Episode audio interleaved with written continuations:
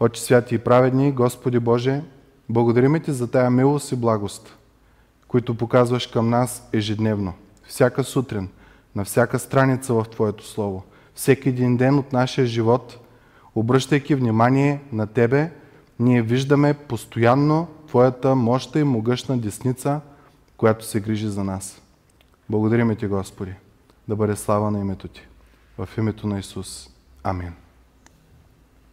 Стих 17 и 18 на втора глава завършихме миналия път. И царят възлюби Естир повече от всичките жени. Тя придоби неговото благоволение и милост повече от всичките девици. И той сложи царската корона на главата й и я направи царица вместо Астин. Тогава царя направи голямо огощение на всичките си първенци и на служителите си, огощение в чест на Естир и определи деня за празник на областите и даде подаръци, както подобаваше на царя. И може би някои от нас си казват, е, верен е Бог. От тук нататък жена на царя, ого, то ще върви от добро към по-добро. И нейният Вуйчо, който пък е роднина на Естир, и той ще бъде в окръжението на царя и живота им е в кърпа вързан успешния живот. Обаче отиваме на стих 20 на глава 2 на книгата Естир. Стих 20 отново ни се напомня. Много интересно, обърнете внимание, ще има още един път, когато ще се напомни това нещо. Естир не беше говорила за рода си, нито за народа си, както и беше заръчал Мардухей, защото Естир изпълняваше заповедта на Мардухей, както когато беше в неговия дом. Тоест тя криеше коя е. Дали от срам, дали от страх, не знаем. Ама когато си на неправилното място и вършиш неправилните работи, нямаш избор. Почваш да лъжеш, почваш да криеш, почваш да мамиш и всякакви възможни неща. Стих 21 ни казва, в тези дни, докато се случва всичко това, Мардухей стоеше в царската порта. И тая фраза е интересна, защото по това време да стоиш в царската порта означава да си сред предворните. Тоест той не е бил на, на, входа на, на замъка, ами той е бил вътре в, в политиците, които са били там. Мардухей е бил човек с власт. И може би, казват богословите, това е една от причините той да не слуша Господ, да се върне обратно в Израел, ами да се стои тук, защото май си е натъкмил живота доста добре от политическа гледна точка има правилните приятели, взел е правилния пост и всички тези а, неща. Обаче това нещо, което той чува, продължава стих 20, е, че двама от царските евнуси, Вихтан и Терес, от онези, които пазеха входа, т.е. пазачите, се разгневиха и поискаха да сложат ръка върху цар Асуир. Т.е. някой иска да убие царят и Мардухей, понеже е там в тея групи, които се събират, изведнъж осъзнават, че ще има заговор за убийството на царя. Стих 22 ни казва, че той има вече вътрешен човек в, а, в царството и отива при царицата и казва, това стана известно на Мардухей и той го съобщи на царица Естир. И Естир съобщи на царя от името на Мардухей. И като изследваха работата и намериха, че беше така, и двамата бяха обесени на дърво. И събитието бе записано в книгата на летописите пред царя. Та, има някъде запис за това нещо, което е станало. И това е важно да си го отбележим някъде, защото след една-две глави ще видим, че отново ще се върне към тази история. Та, виждаме нещо страхотно.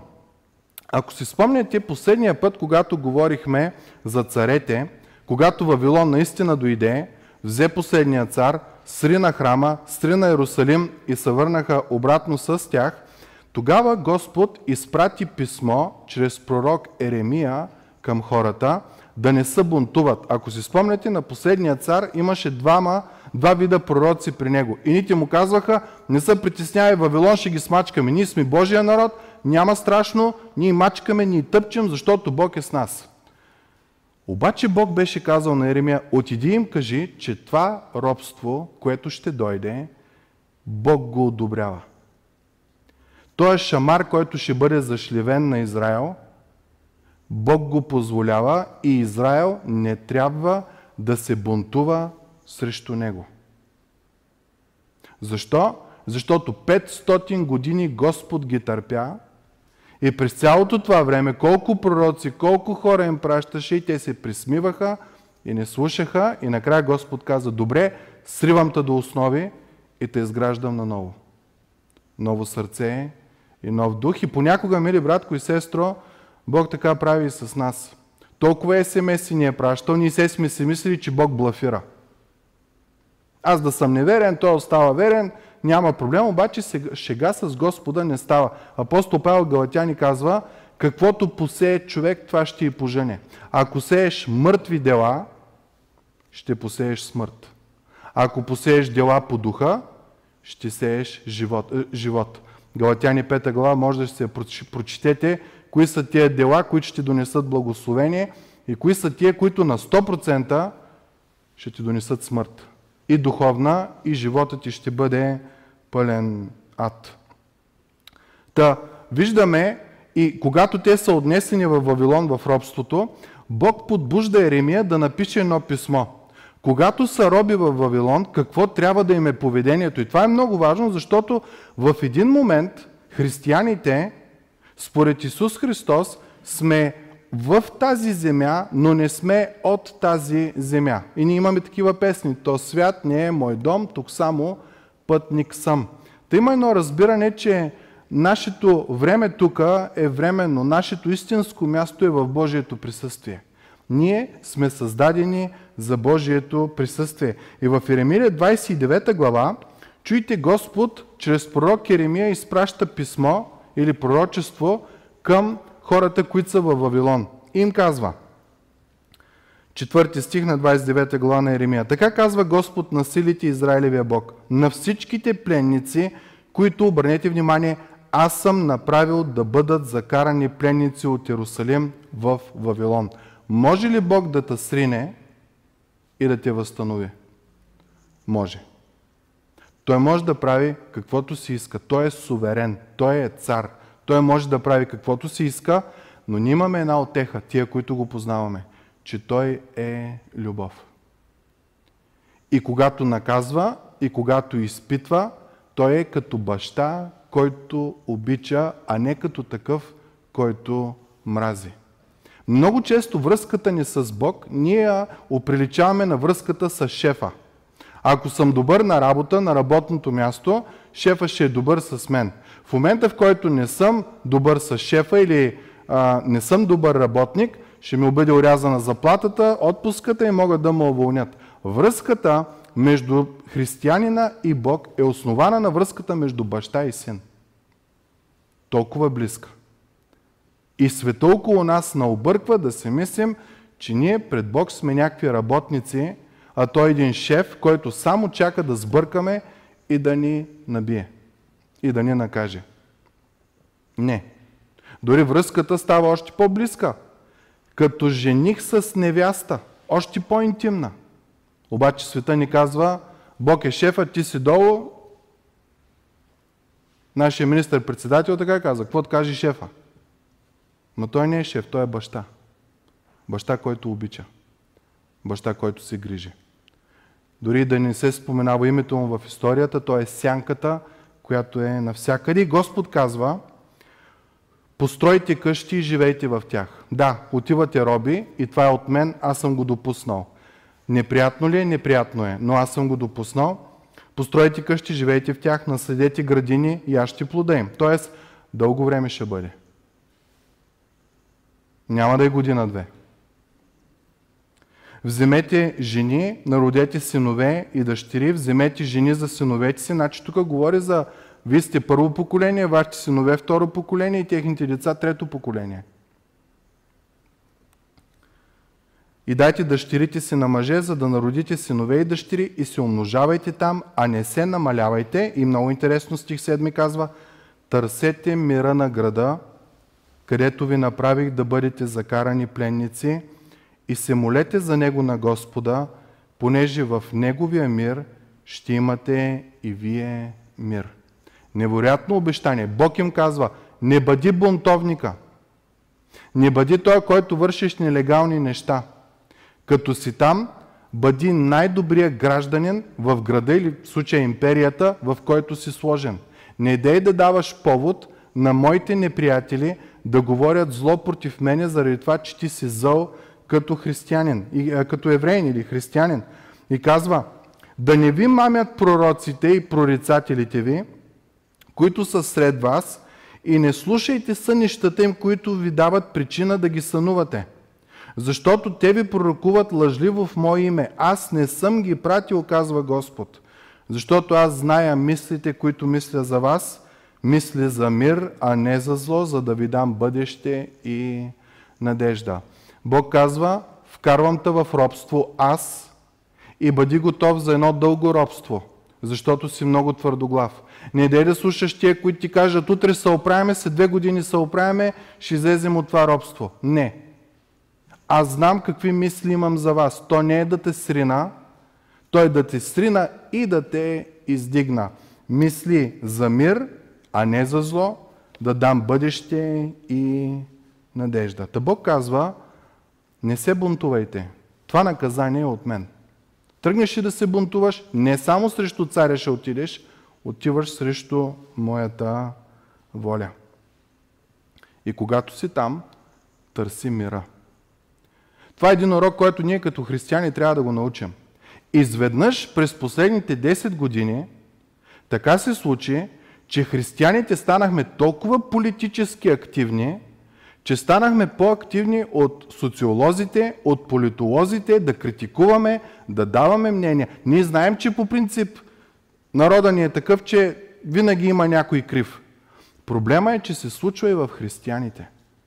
От някъде придобихме това, че ние можем да правим политически анализи и да даваме мнения, когато Словото ти дава един прост пример на начин на живот, който носи със себе си благословения. Търси мира на града, където те поставих, моли се за града на Господа, понеже когато Той е град е мирен и ти ще имаш мир. Това е едно нещо, което ние трябва да го, да го приемем. От политическа гледна точка, ние не трябва да сме размирниците, ние трябва да сме тия, които да носят мир на хората. Някой ще каже, а виж сега, това е Стария Завет. Там те са роби, те са в друга страна, Господ ги заведе, специална заповед, специално това. Да, вярно е, освен ако апостол Павел не цитираше абсолютно същия стих в Новия Завет. Искам да ви го прочита. В 1 Тимотей, 2 глава, казва така първи стих. И така увещавам или насърчавам, преди всичко да отправяте молби, молитви, прошения, благодарения за всички човеци, за царе, за всички, които са високопоставени, за да имаме тих и спокоен живот в пълно благочестие и сериозност. Между другото, Павел, докато пише първо и второ Тимотей, знаете ли къде се намира? В затвор. От римския император, който се прави на Бог. Казва, че е с божествен происход. Много интересно, Павел никъде не прекарва дълго време в обяснение, че той човек не е Бог, че той е лъжлив, че той не е истински, че Исус е истински и той император не трябва да се подчиняваме и това. Казва, о не, не, не, не. Ние трябва да сме пример. Молитви, молби, прошения към царе и всички, които са високо поставени. Причината каква е? Същата като при Еремия. За да имаме тих и спокоен живот в пълно благочестие и сериозност – това е добро и благоприятно пред Бога, нашия Спасител, който иска да се спасят всички човеци и да достигнат до познание на истината. При Еремия, защо трябваше да се молим за мира на града? За да е добре на хората, които живеят там и да е добре на израелтяните, които са а, пленници. В Новия Завет, защо ти и аз трябва да се молим за мира на града, за мира на мястото, където живеем, за царе, за власт имащи и за всички? Още една причина се дава. За спасението на тия хора. Когато ние превърнем християнството да ми е удобно само на мене, ние превръщаме в християнство във всяка една друга религия и философия. Основната им цел там е да ми е добре, каквото си поискам да ми се случи и тия неща. Християнството има много по-висша цел, която виждаме в живота на Исус Христос. Не смете равенството с Бога, не щете равенството с Бога за нещо, за което се държи всички привилегии, включително и безсмъртие. Но се смири. Ограничи се. Не избра да не използва божествените си качества, които имаше. И стана смъртен. И стана роб, и стана слуга. Защо? За да можем ние днеска да се радваме на това спасение, което Той извърши за нас. И Павел казва, имайте същия ум, същия начин на мислене, какъвто беше у Христос. Ако Христос не е било да е Неговата, пък ние християнство сме го превърнали на мен да ми е добре, на мен да ми е добре, на мен да ми е добре, нещо има огромен разрив между християнството в Библията и нашата версия, която ние сме си измислили. И разбира се, ще дойдат трудности. Сатана точно това чака, да се отделиш от Христос. Ма чети си Библията, ма каквото си искаш прави, но в твоя уме, на мен да ми е добре, на мен да ми е спокойно, на мен да ми е, на мен, на мен, на мен, на мен, когато ти си призван чрез тебе да дойде мир в мястото, където живееш. Чрез Исус дойде нашия мир. Та, призива какъв е? Бъди верен на Бог. Естир и Мардухей бяха ли верни на Бог? Бяха. Точно в тази история бяха. Мардухей чуват, че царя ще го убият. Мардухей може да си каже, ого, революция, смяна на правителство, смяна на това, смяна на онова, ей сега работа е в кърпа вързана. Какво прави обаче Мардухей? Каквото Бог казва, търсете мира на това място. Защото в Неговия мир и за вас ще има мир. Та в тая част те всъщност бяха верни на Бог. Не бяха верни в следващата, след малко ще я прочетеме. Та когато си верен на Бог, ти служиш за благословение на хората. И ще видим тая вярност на Мардухей и Естир, как в следващите глави ще играе ключова роля за благословението на народа, за благословението на царя и разбира се на Мардухей и на Естир. Обществото, в което ти и аз живеем, става по-добро, когато ние се молим за него. Става по-добро, когато ние сме като светила в едно покварено поколение. Всички мислят за себе си, ние сме призвани да мислим за другите. Защо? Защото когато правим това, тогава сам Бог идва и посреща нашите нужди. Това е невероятна библейска истина, корено противна на човешката логика. Ние си мислим за мен, за мен, за мен, за мен, за мен, да трупам, да имам, да се моля, да чета, да израсна, това за мен, за мен, за мен. А за другите, ами те имат Библия, могат да се молят, ей църквата къде е, вход свободен, какво чакат? Ти си призван да си благословение, където си поставен. И когато ти се раздаваш за другите и не гледаш своите собствени нужди, тогава сам Бог идва и посреща твоите нужди. Представете ли си? Богът на този свят решава да посрещне твоята и моята нужда. Ми то няма граници това нещо. Тук не говоря за всяки каприз, който имаме. Тук говорим за истинска нужда, за пълноценност, за радост, за благословение – за всички тия неща. Сам Бог идва да ги посреща в нашия живот. Та, Естир и Мардухей до тук са верни на Бог в тая част. Идва размирица, възможност, чрез техните действия отново се връща мира. Обаче, ако се върнем обратно на пророчеството на Еремия, ще видим, той им казва Бог, бъдете тихи, спокойни, мирни, молете се, защото в мира на този град вие ще имате благословения. В 10 стих обаче на Еремия, 29 глава, Бог казва, като се изпълнят 70 години в Вавилон, аз ще ви посетя и ще изпълня благото си слово към вас, като ви върна на това място. Спомняте ли си един цилиндър на Кир в една от предните проповеди? Това беше момента, когато царят изпълни това, което Господ предрече 70 години преди това. Та Бог им казва, когато чуете, че има възможност да се върнете обратно, да не си мислите, а, съдба, а да знаете, че аз ръководя абсолютно всичко и то е от мене. И когато ви призова да се върнете, вие трябва да се върнете. Това беше частта, която Естир и Мардухей не бяха изпълнили. И нека си признаем, в нашия живот ние много често от един пасаж, един стих си харесаме, останалите не наинтересуват. Защото много ни харесва. Каквото и да искате в мое име, искайте и ще ви дам. Ама преди това Исус казва, ако пребъдвате в мене. Ако не пребъдваш, пребъдването Исус го описва с пръчка, която е присъдена в лоза. И тая пръчка почва да дава плод. Т.е. живота на тая пръчка вече идва от лозата. Исус казва, ако сте присъдени към мене, тогава искайте каквото и да искате и ще ви се даде. Ние първата част я изтърваме. Е, Стири Мардухей им хареса първата част на това. Ето аз съм политически добре, тя е царица, какво по-хубаво от това? Дай да мислим за мира на този град. Обаче Бог беше заповядал, че това време свършва. 70 години свършиха. Те трябва да се върнат обратно. Та, и ние правим така. Избираме си кои стихове да четем.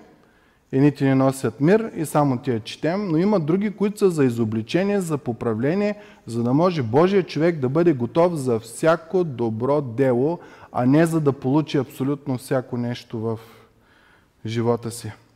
Та до тук Естир и Мардухей разкриват план за убийството на царя и го предотвратяват. Трета глава започва с награда. Вие как бихте, без да четете трета глава, какво мислите, кой щеше да е той, който ще е награден?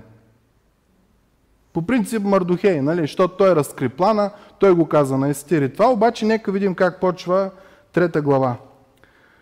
След това цар Асуир повиши Аман, син на Гагеца Мидал, въздигна го и постави стола му над столовете на всички първенци, които бяха около него.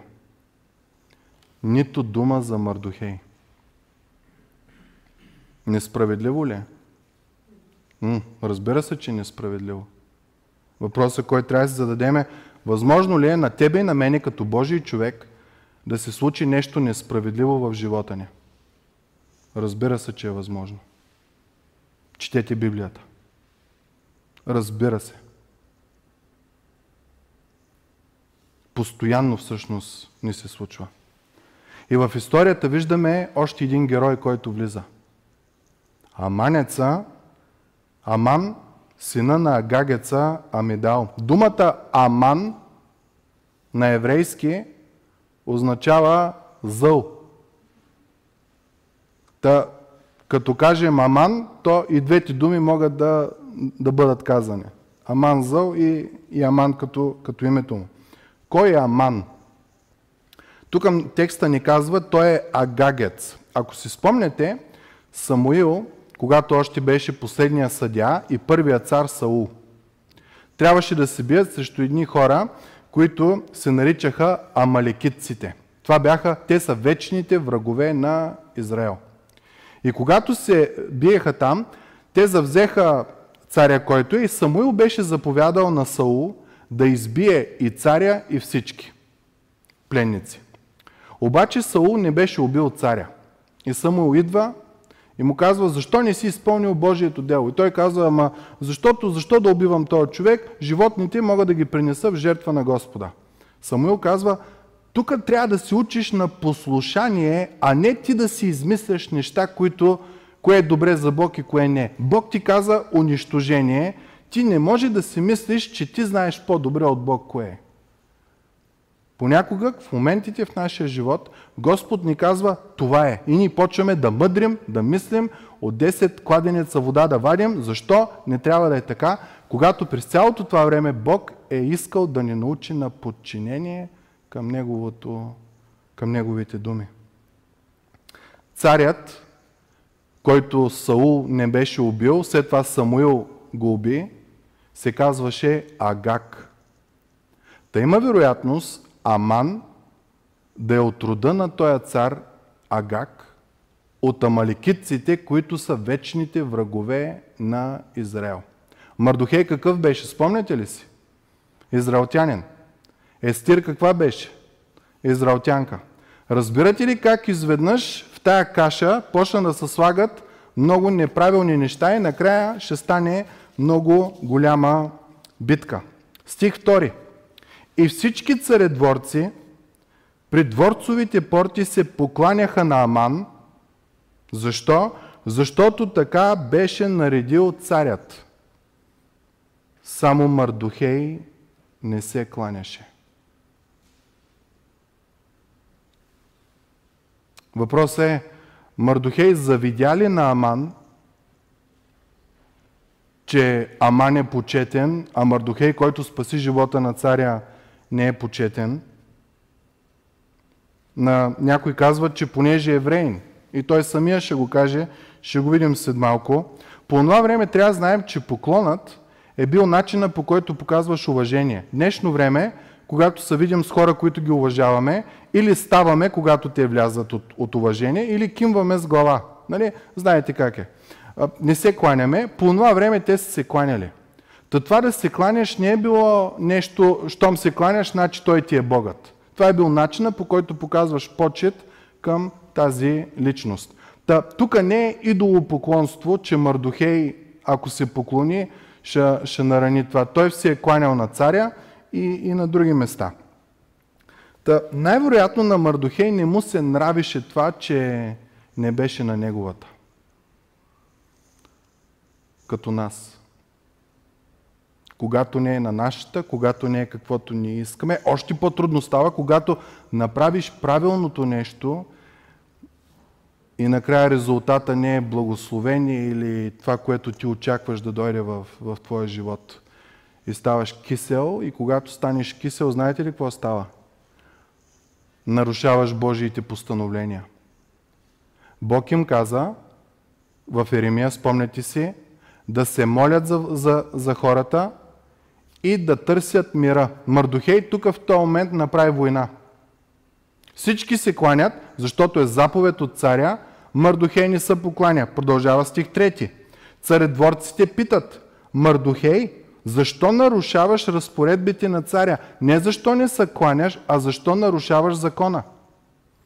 Осъзнаваме ли вече, че този човек, вместо да е за благословението на този дом, на този народ, той ще стане за проклетия. Стих 4. Всеки ден го питаха, но той не ги слушаше. Тогава съобщиха на Аман, за да видят дали Мардухей ще продължи да упорства, тъй като той им беше казал, че е юдейн. Значи в един момент Мардухей, когато не може да намери правилна причина да се извини, казва, аз съм евреин и не мога да се кланям на никой друг. А до тогава, за да бъдеш част от царския двор, царската порта, както знаете, той е политик, там всеки ден ти трябва да се кланяш на царя, когато той е около това. Та малко фалшива работа. Много често ние, когато нищо друго не стане, казваме, аз съм християнин и, и не мога да правя тия неща като, като видим дебелото, когато, когато трябва да отдаваме почет, но не отдаваме и когато стане дебело в живота ни, почваме да се извиняваме с християнина. Стих 5. Когато Аман научи, че Мардухей не иска да се покланя, го обзе силен гняв. Страхотно силна дума. Не гняв, а силен гняв. И колко е силен този гняв? Продължава стих 6. Но му се стори, че не е достатъчно да унищожи само Мардухей, а и като знаеше от кой народ е той, замисли да изтреби всички юдеи в царството на Асуир, сънародниците на Мардухей. Осъзнавате ли заради глупостта на Мардухей, как целият еврейски народ, който е в това място, щеше да бъде погубен. И изведнъж нещата излизат извън контрола на Мардухей. Мардухей си казва, аз съм унеправдан, аз направих добро, не забелязаха това добро, не е на моята, аз сега да име няма да се изпълнявам заповедите на царя. Да, ама ти си имаш работа с злото. И това зло е толкова зло, че не само теб ще унищожи, но всички, които са като тебе. Стих 7. Първия месец, който е месец Нисан, това е март месец наше време, в 12-та година на цара Суир хвърлиха пур, т.е. жреби, пред Аман, последователно за всеки ден, от всеки месец, чак до 12-я месец, който е месец Адар, т.е. февруари. Хвърлянето на жреби в древността е било начина по който се е взимало решение.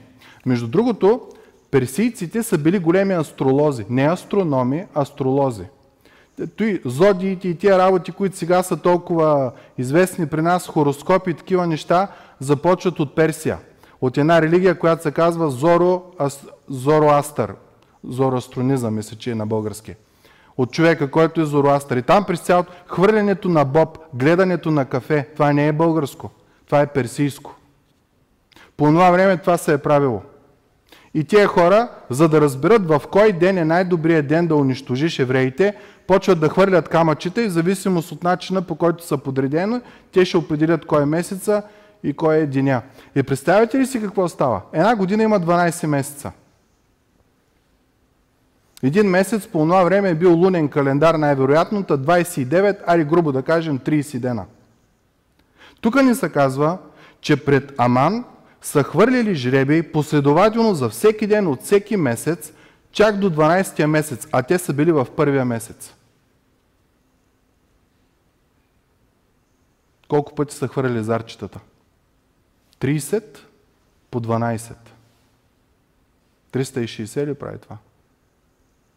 360 пъти са хвърляли камъчетата, за да могат да се подредат по правилния начин, защото отговорът до този момент е не, не, не и не. Забелязвате ли сянката, която е в тази история? Че някой нещо обърква плановете. И това е Божията сянка, мили приятели. Хвърлят жреби, кога да стане Холокоста, избиването на евреите. И се оказва така, че ще бъде след 11 месеца. Като четем историята, когато се приберем, ще видим, че това време е достатъчно, за да могат евреите да се подготвят за това избиване, което ще предстои. Тоест, някой мисли за своя народ. И до тук виждаме по какъв начин Бог работи. Старата царица се маха, слага се нова еврейка, която да е близка до царя. Мардухей вече е вписан в летописите, че е направил нещо добро за царя. Всички тия неща в следващите глави отново ще се върнем към тях, защото е една истинска история. Бог отлага заповедта с 12 месеца за избиването. Ако бях хвърли жреби и жребия беше другата седмица, тръгват. Бог така беше направил, че жребия да бъде след, буквално след една година. На какъв велик Бог служим? И ние да сме неверни, той остава верен. И тогава Аман, като е получил от жреците датата, на която трябва да избие евреите, отива при царя и му казва, о стих 8, тогава Аман каза на цара Суир, има един народ, пръснат и разсеян между племената по всички области на Твоето царство. И законите им се различават от законите на всички народи и те не спазват царските закони, затова не е от полза за царя да ги търпи. Ако е удобно на царя, нека бъде предписано да се изтребят. И вижте какво казва. Аз ще боря 10 000 таланта сребро в ръцете на чиновниците, за да го внесат в царските съкровищници. Той човек подкупва царя. Ако си спомняте, този цар беше тръгнал на един голям поход да завладее а, Гърция, обаче не се получи, явно хазната е изпразнена и той тръгва и му казва, ще ти дам 10 000, ако изпълниш това, което ти кажа, да избием евреите. Стих 10. Царя извади пръстена от ръката си и го даде на Аман, сина на Агагеца Амидат, неприятеля на юдеите. И изпратиха писма с бързоходци по всички царски области, за да погубят, да избият и да изтребят. Вижте, едно и също нещо, колко силно е казано. Погубват, избиват и изтребват всички юдеи, млади, стари, деца, жени в един ден, 13 от 12 месец, който е месец Адар, и да разграбят имота им. Препис от написаното, чрез който щеше да бъде разнесена тази заповед, по всяка област бе обнародван между всички племена, вече публикуван в Държавен вестник, за да бъдат готови за, он, за онзи ден. Бързоходците излязоха и бързаха според царската заповед. Указът бе издаден в столицата Суса, а царя и Аман седнаха да пируват. Ще кажеш, че злото побеждава. Мардухей, който спаси живота на царя еврейна, не е почетен и заради неговата твърдоглавост, защото неправда е показана към него, сега се оказва, че ще избият всички негови сънародници. Какво ли ще стане? За да разберем какво ще стане, елате следващата сряда. Но това, което искам да разберем от историята днес, мили братя и сестри, е, не можем да си избираме стихчета от Библията. Мардухей и Естир избраха едни стихове да бъдат верни, избраха други стихове да ги игнорират. И се случиха да са на неправилното място, вършейки неправилните неща и вече ги водеше вълната, защото нямаха никакъв избор. Второто нещо, което можем да научим. Бог не се следва само когато ти изнася. На Мардухей беше заповядано от Бог чрез пророк Еремия на всички евреи да пази мира в това място. Докато на Мардухей му изнасяше, той пазеше. В края на краища неговата племеница е царицата. Ако убият царя, най-вероятно ще сменят и нея. Имаше изгода да поддържа мира в това място.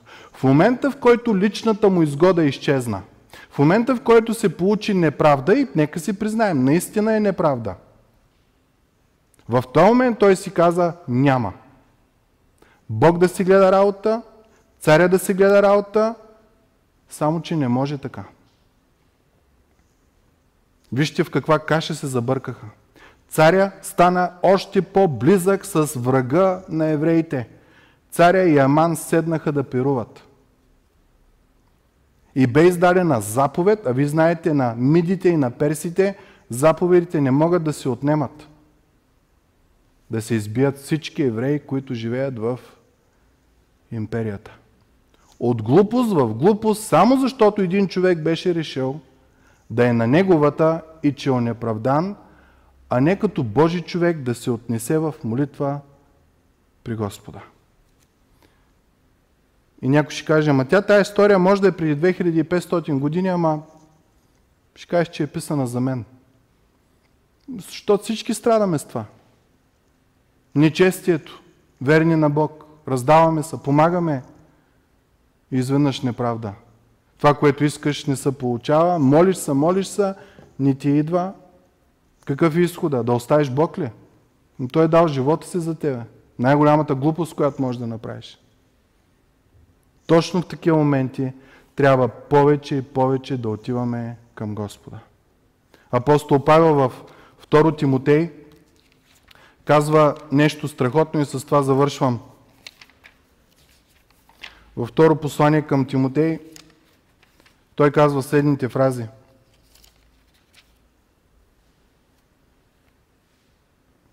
При първата ми защита, той е в затвор и трябва да се защитава.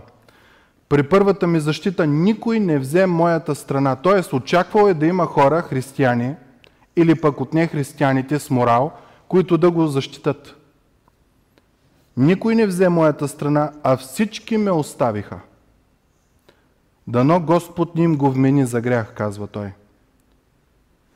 Но Господ беше с мене и ме укрепи, за да се прогласи напълно посланието чрез мене и да чуят всички езичници. И аз бях избавен от лъвова уста.